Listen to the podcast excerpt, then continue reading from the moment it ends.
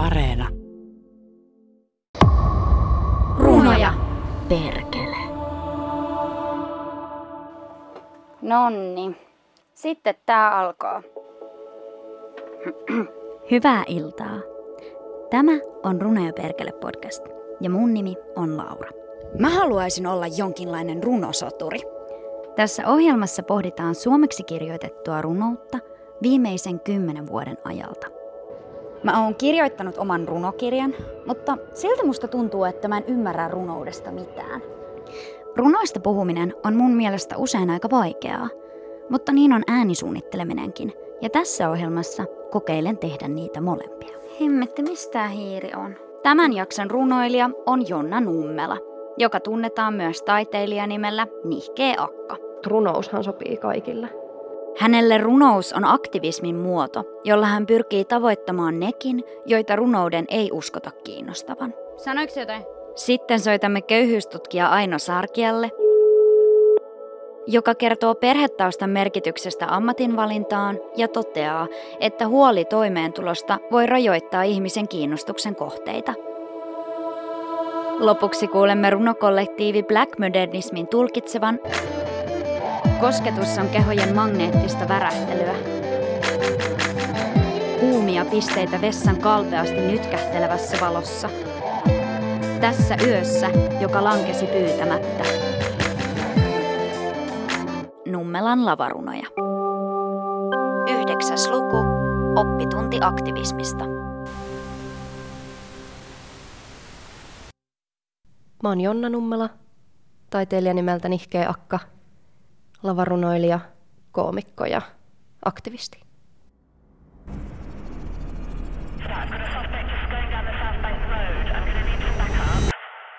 No painetun ja esitetyn runouden välillä on toki kaikenlaisia tyylieroja, mutta ehkä itse henkilökohtaisesti olen jo ehkä vähän väsynyt siihen vastakkainasetteluun, että tykätään nähdä ne jotenkin erillisinä osina runoutta. Musta olisi kiva, jos pystyttäisiin enemmän keskittymään siihen, mitä runoilijat voi ja runous voi tehdä tässä maailman ajassa, riippumatta siitä muodosta, millä se yleisöjä saavuttaa.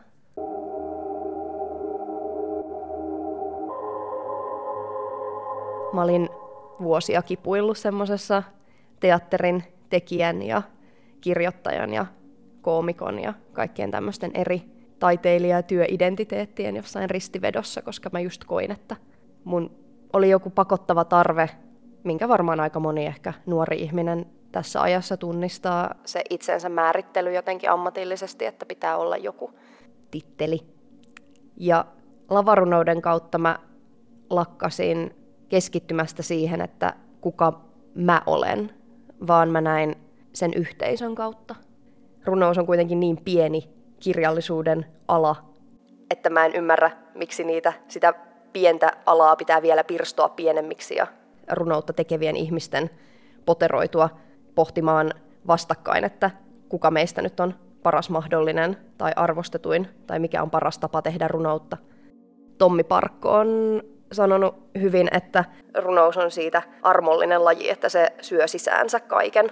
Hän puhuu ehkä enemmän niin kuin tyylillisesti, mutta mä näen sen myös siinä, miten runoutta voi esittää ja missä sitä voi esittää, koska on se sitten Instagram tai vanhain kodin pikkujoulut tai rockfestarit tai vallatut talot tai vaikka mainostaulut, niin runous löytää tiensä tosi monille eri alustoille. Mä oon ennenkin sanonut, että mulle henkilökohtaisesti lavarunous on ihan avoimen poliittinen projekti. Ja mä näen sen vastakulttuurina. Se on mun mielestä reaktio johonkin. Ja se on ehkä reaktio juuri siihen yksilökeskeisyyteen. Se on vastareaktio sille, että ollaan kyllästytty siihen.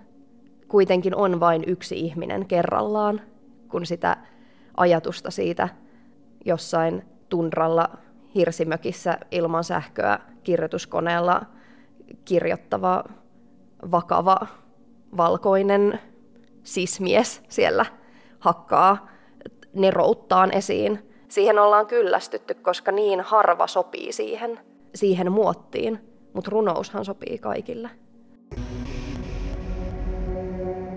Niin kuin usein käy esimerkiksi, jos ajattelee näitä alakulttuureja tai vastakulttuureja, niin siinä vaiheessa, kun ne löytää tien siihen ö, mainstreamiin ja jotenkin tulevat näkyväksi isommille yleisöille, niin siinä jää näkymättömäksi just se vuosien työ, jota iso osa ihmisistä, iso osa niistä taiteilijoista ja aktivisteista on esimerkiksi tehnyt ja testannut niitä vesiä ja rakentanut niitä siltoja sitten isompien massojen ja kriitikoiden ja kulttuurielämän eliitin kävellä.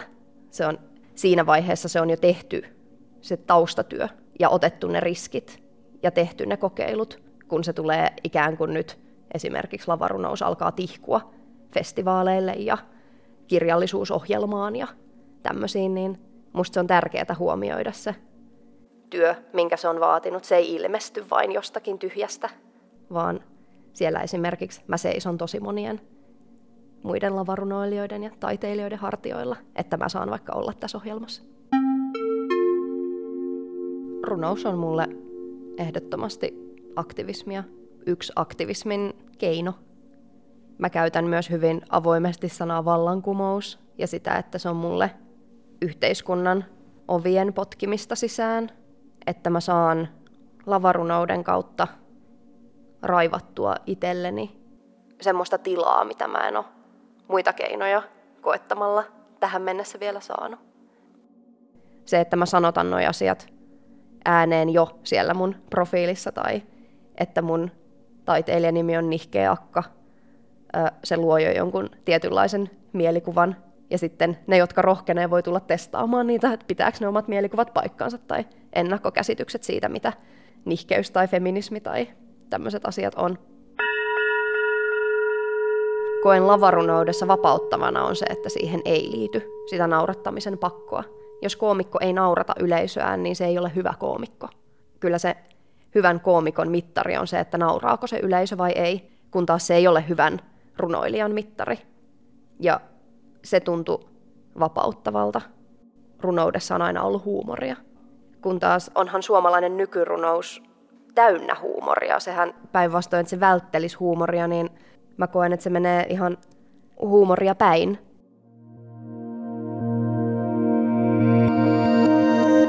Mä kirjoitan mun runoja mun isälle, joka on noin kuusikymppinen talonmies, joka on äänestänyt perussuomalaisia ja kuuluu HIFKin faniklubiin. Ja mä haluan kirjoittaa semmoisia runoja, että se ihminen haluaa tulla mun keikoille ja että se saa jotain niistä irti ja että mä voin keskustella.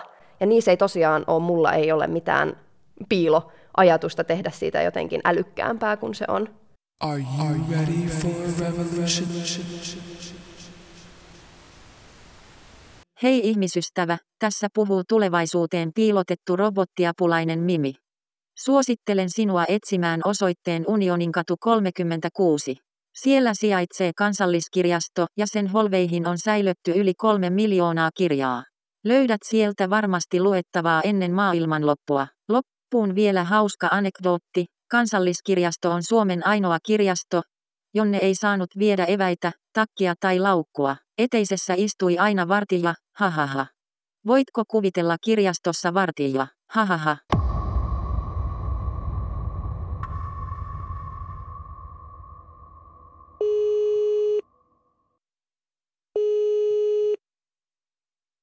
Mun nimi on tosiaan Aino Sarkia.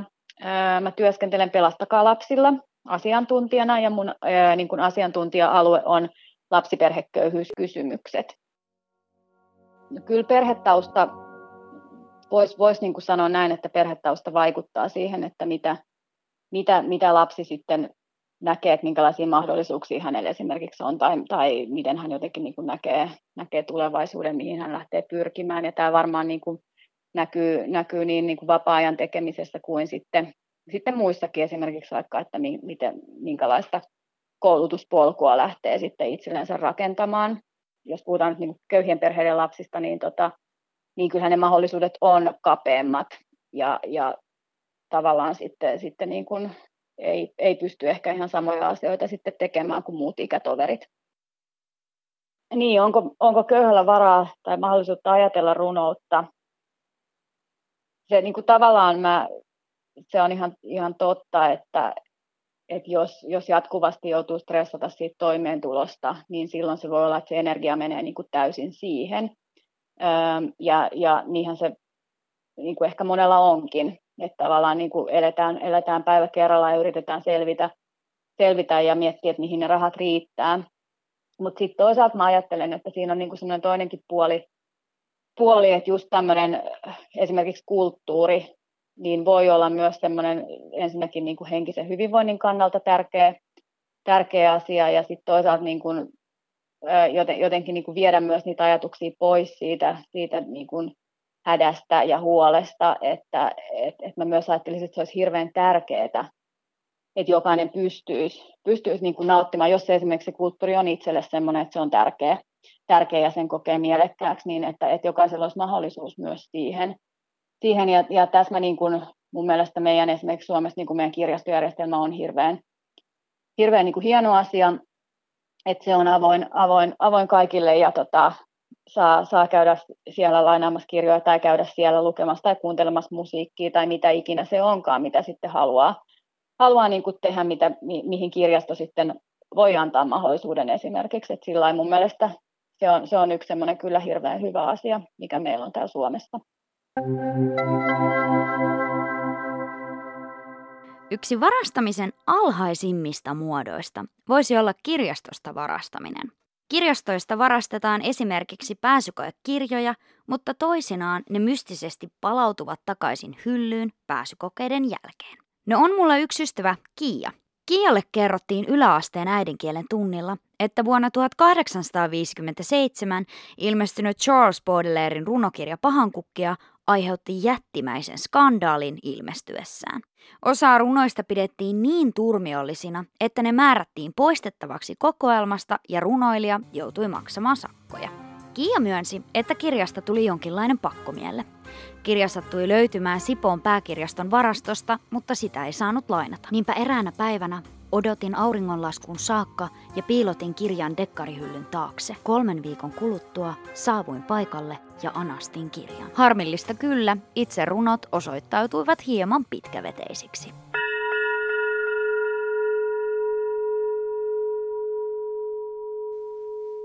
Tämän runon nimi on Helmenkalastaja. Kosketus. Kosketus on kehojen magneettista värähtelyä. Se on kuumia pisteitä. Se on pimeässä kiiluvien silmien poltetta tanssilattian sinisissä liekeissä. Vessan kalpeasti nytkähtelevässä valossa. Basson suonet tukkivan kumahtelun tavoittamattomissa. Painan sinut kopin seinää vasten tässä yössä, joka putosi pyytämättä kuin pyhimys mitään väärin tekemättä me vajotaan. Me vajotaan. Me vajotaan seinän läpi paksuna virtaavan poistoveden pohjavireeseen. Halusin koskettaa sinua heti. Paloin ja häpesin käsieni tekoja jo ennen kuin käsitin niiden liikeratoja sekavana halusta. Palvoin pehmeitä pintoja vastakkain kaakeleilla, lomittumista, poimuttumista, ohi kiitävään tarttumista. Yössä makean purukumia rommikolan tahmaamiin lattioihin. Jäi kiinni. Pala samettia. Japanissa kaikki helmenkalastajat olivat ennen naisia. Toteat, et kai mistään muusta syystä kuin että äitisi on Japanista ja että me tavattiin vasta äsken. Pöntön yli jaamme sätkän ja haistelemme toistemme sormia ama, sanotaan, meren naiset. Ylimääräinen rasvakerros sen tekijä, kylmät hermot. Pitkä puukko lannevaatteen vyöllä kosketti paljaita pakaroita veneessä, johon meren naiset työllä astuivat ensimmäisinä ja ainoina. Valkoinen huivi ja sukellus lasit siihen ei muuta tarvita ja miksi olisikaan. Kun jo mustavalkoisesta kuvasta näkee, että ennen sievisteleviä antropologeja siinä hetkessä oli kaikki tarvittava. Aman naiset kalastivat helmiä, rikkoivat pintajännityksen kylmässä aamussa, hiljensivät rannalla seisovien lastensa itkuun putosivat pohjaan, kivet nilkkojen ympärillä, pitkän köyden päässä, lämpimänä sykkivä, vapaa sukeltaja, henkeä pidättäen, avaa simpukka puukolla, poimi helmet pohjasta, kosketa minua, pinnan alla yli kaksi minuuttia. Pinnalla pitkin vihellyksen keuhkot täyttyvät maailmasta, jossa hetken merkitys katoaa turistien salamavaloissa. Puhelimes putoaa pönttöä kiljaset kauhusta. Ehkä toivottoman tilanteen luomasta hysteeristä riemusta ajattelen Trainspotting-elokuvaa, upotan käsivarteni kliiniseen siniseen veteen ja kiroan suomeksi. Vedän puhelimen pinnalle, mutta kalastaminenkaan ei ole enää ihan niin kuin ennen. Amasukeltajia on jäljellä alle 70 ja me, me kurotamme itä-lontoolaisessa vessakopissa tulevaisuutta kohti. Häpeän läpi, löytääksemme helmet toistemme iholta. Seuraavaksi kuulemme runokollektiivi Black Modernismin tulkinnan Nummelan nettisivuilta kootuista teksteistä. Vierailevana äänenä on Laura Palanne. Runous ei ole vain hyllyyn unohtuneita ohuita vihkoja. Aikaa ei anneta, se otetaan. Reipas se arpi. Naapurin mummo tuntuu enemmän leveältä kuin pitkältä. Kylläpä sä oot kiltti poika.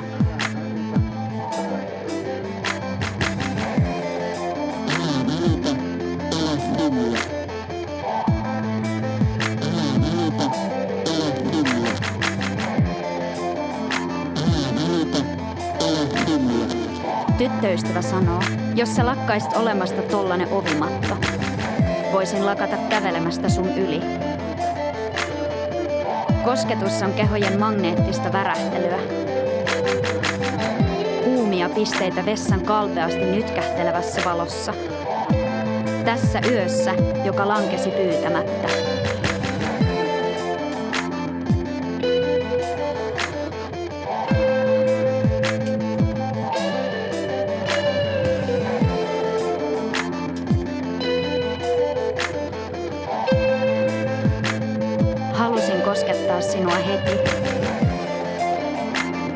Painan sinut kopin seinää vasten.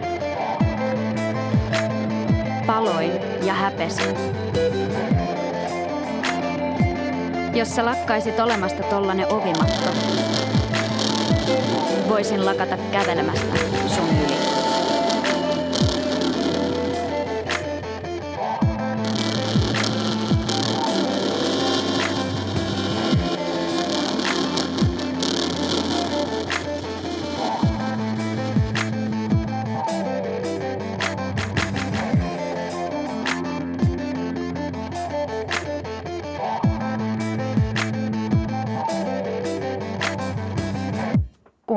Ylen erikoisohjelmaa runoudesta. Vanha sipoolainen sananlasku sanoo, Nero on ihminen, joka on erityisen taitava unohtamaan vaikutteensa ja opettajansa. Hyvää yötä!